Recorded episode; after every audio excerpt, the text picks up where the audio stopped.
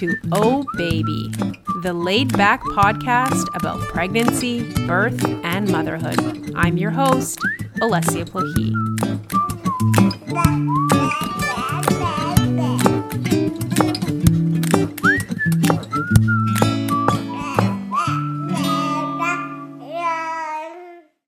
Today, I am joined by Ann Davis, a fertility doctor and board certified OBGYN who just opened her first business, Pearl Mini IVF in San Diego, California. Pearl is San Diego's first woman run clinic, so it is an absolute pleasure to have you here, Ann. Thank you so much. It's a pleasure to be here. Mini stim IVF treatment is a relatively new offering in the IVF industry and one that many proponents say is safer, gentler, more affordable, and arguably more effective than traditional IVF. But why don't we start with the basics? What is IVF anyway? That's a great question, Alessia. IVF is in vitro fertilization, which really just means that we need to remove the egg from a woman and the sperm from a man, and we need to bring them together in the laboratory setting because, for whatever reason, their attempts to conceive naturally have just not been working. Um, and that can be for a lot of different reasons. I'm sure many people listening have or know people who have dealt with infertility, and that reason can be anything from irregular ovulation for on the woman's side, or it could be a problem with sperm on the male side, or any number number of other structural or physiologic abnormalities. Um, but the bottom line is that one out of eight couples are struggling with infertility. So, in vitro fertilization or IVF has really provided an option to couples that just a few decades ago they wouldn't have had, and that is to be able to create a family with our help. Yeah, and, and you, you hear about IVF everywhere, right? I mean, the celebrities are doing IVF, your girlfriends are doing IVF. It's it's so much more common now, and I'm so happy to say that I feel like the stigma is starting to be lifted about about inferti- on infertility and and getting help for infertility because it's it's just a, a health issue like any other, it is. It really is, and I'm I'm so happy to see that. Um, not just because it means that patients who are infertile are getting the help that they need, um, but because I think women have struggled with infertility in silence for so, so long.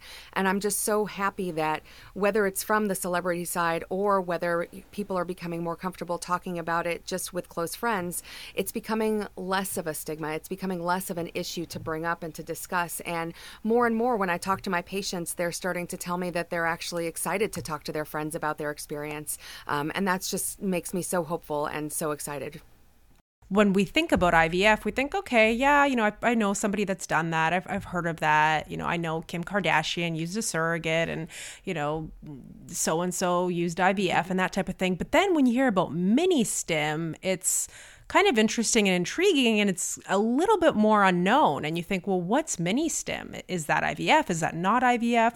What does it entail? And your clinic is all about mini stim. So you would be a great person to tell us what on earth is mini stim IVF? We are really excited at Pearl to be focusing on minimal stimulation IVF or mini stim, as we like to call it. Um, you know, the idea behind mini stim uh, really isn't especially new. It was actually developed in Japan in the 80s and um, gained a lot of favor there over the years and has taken a little bit longer to be appreciated, I think, in the States, but has had its place, I think, um, for the last few years and is really starting to gain um, momentum. But the reason for that is that minimal stimulation IVF takes the approach that less is more, and that with more gentle stimulation to the ovaries, more of a physiologic response, that the quality of the eggs we get may actually be better. Now, the big difference, of course, is that with a gentler and lower quantity of stimulation medications, we don't go for as many eggs. Our goal is not to get as many eggs as possible. And that's probably the thing I think that specifically differentiates us from more traditional IVF. Um, traditional IVF, the goal has always been to get as many eggs as possible, with the idea that all of the eggs may not fertilize. All of the fertilized eggs may not mature, and all of the mature eggs may not be, you know, normal and may not develop into normal embryos. And so that battle of attrition has been something we've faced for many, many years um, in the lab. And over time, especially in the last 10 years, I would say, generally speaking, in terms of IVF laboratories, our embryo culture techniques have vastly improved, and we are much, much better at selecting and creating embryos um, effectively.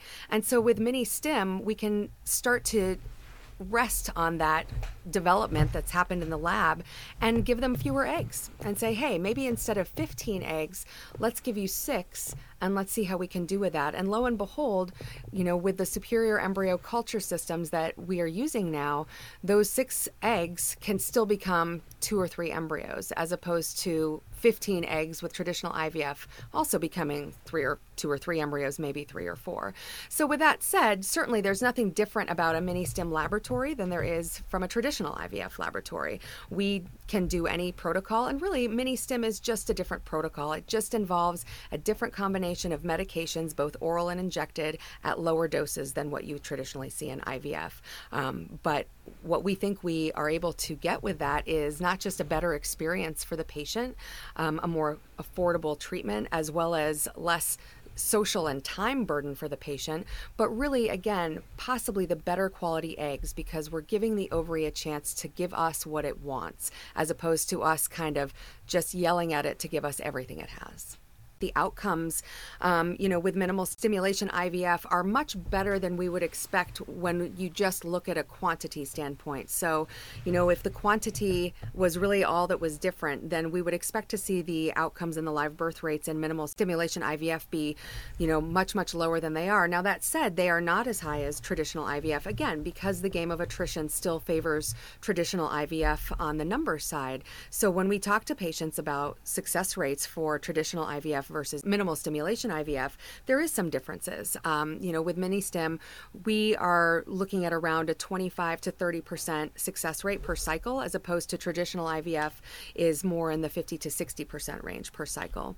Now, with that said, that's an expectation that of course you know our patients are very very comfortable with and very much prepared for and that's because the experience of the treatment is so much more bearable and it's so much more tolerable to our patients that they're okay with the idea that hey you know i'm going to hopefully be getting better eggs. My pregnancy rate this one particular cycle may not be as high as if i did a traditional ivf cycle but i know that the overall outcome whether it takes one or two cycles will be just as good yeah, yeah, and it's it's it's a vital point is this point of the experience of the patient. You um, hear so much and read so much about how stressful ivf is and how taxing it is not only on the female body but her psyche you know how stressful it is for all those injections um, the egg retrieval all, all that. So just take us through how different that is with mini stim what can a woman what can a woman expect when she goes through mini stim as opposed to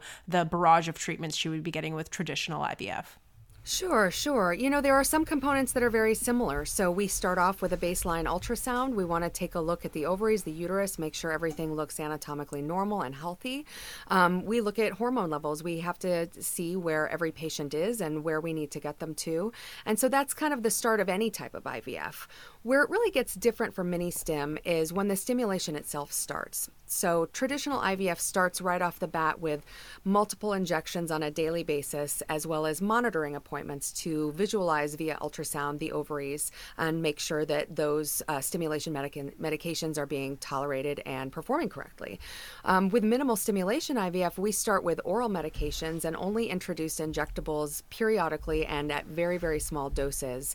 And that means that we don't have to monitor as aggressively because we don't worry about the aggressiveness of minimal stimulation the way we do about the aggressiveness of traditional stimulation. And that's because with high doses of stimulation medications, the ovaries, as we just mentioned, are working to get all of those eggs ready to go uh, during that cycle. They can get very, very large and produce very, very high levels of hormones, specifically estrogen, that then can contribute to a condition called ovarian hyperstimulation syndrome, which is a serious condition um, that can range from you know mild, moderate discomfort, easily managed at home, to hospitalization um, and procedures in the hospital to mitigate the effects. And so, because those medications have that potential, it's very important in traditional IVF to monitor very closely so that the physicians know when those stimulation medications need to be either lowered or turned off completely.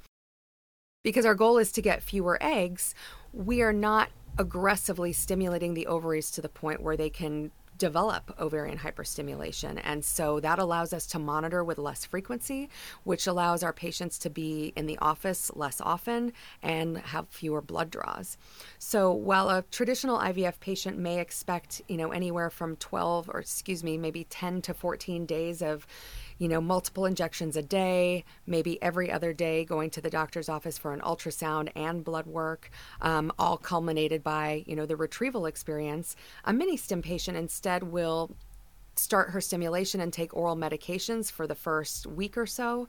Um, she'll come in, have one appointment with one set of blood work, one ultrasound, and then we'll add a little bit of injectable medication over the next few days, come back for some additional ultrasounds, and head to the retrieval. So really we're talking, you know, an entire cycle, you know, from the beginning of stimulation can be done in around 5 visits. Wow, that sounds very pandemic friendly if you ask me. There's much less risk and exposure to women that are seeking fertility care at, at a mini stim clinic. Absolutely. And that was, you know, the silver lining that we found as we were building the clinic was that we mm-hmm. really hoped that providing this option would give patients here in San Diego an option that would make them feel more comfortable, where they could feel that they were being exposed to a healthcare setting much less frequently and therefore not delay treatment further because I'm sure there are patients out there who have been concerned about not just, you know, the state of, of you know, our population with the pandemic, but concerns about the vaccine, concerns about, you know, being sick themselves, possibly prior to or during pregnancy. And so mitigating those risks is very important to us. Right. And, and, uh, the fewer medications, the lower the cost, right? Is is that why mini-stim is more affordable than traditional IVF? Absolutely. That's one of the biggest reasons. And it's the medication cost is just astronomical when it comes to fertility medicines. And that's because really these are our hormones that are being produced to exactly mimic what our bodies would naturally produce. And that's an incredibly complex and difficult thing to do. Um, but these medications are thousands and thousands of dollars. In a traditional IVF cycle, a patient may spend upwards of five to six thousand dollars just on medications alone. Wow! With minimal stimulation, since we're significantly reducing, especially the injectable portion of those medications, our patients will easily spend you know less than a thousand dollars, if not significantly less than a thousand dollars, maybe you know five to six, seven hundred dollars at most on medications. And so that's really the first big savings that you see with minimal stimula- stimulation IVF. The second is has to do with that contact that we were just talking about. So every time a patient comes into the office and has blood work and an ultrasound, that's cost.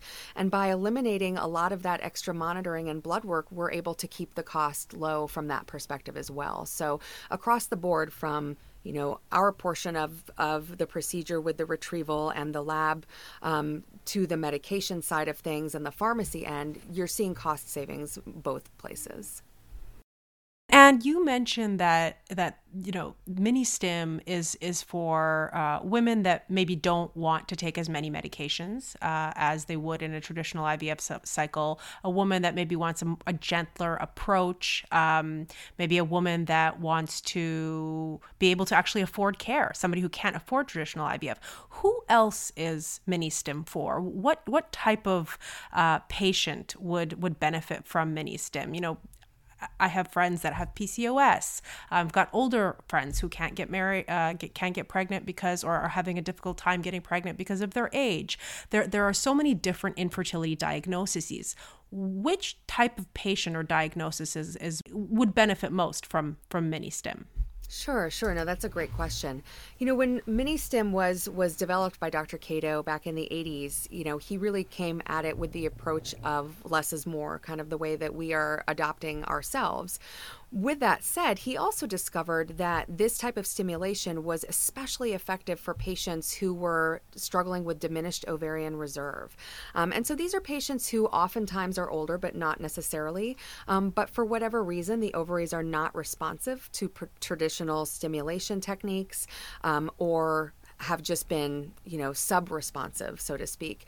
And so he realized that the combination of the oral and injectable medicines did something different for these patients. It really, again, physiologically prompted those ovaries that were really trying to shut down to actually produce and to deliver eggs that had not been able to be retrieved before. So the reason that we think this protocol is especially effective for patients with diminished ovarian reserve is exactly because of its simplicity. Um, you know, these patients typically respond to absolute maximum dose protocols with about you know, five, six, seven, eight eggs if they're very lucky. And to get there, they are often doing upwards of five injections a day with minimal stimulation, we can still get those same eggs. We can get those three, four, five, six eggs, but with maybe four shots total as opposed to five per day. And so, again, it goes back to the experience, it goes back to having that physiologic respect for the ovaries and working more with what the body is wanting to do naturally that I think really is what makes mini stim amazing.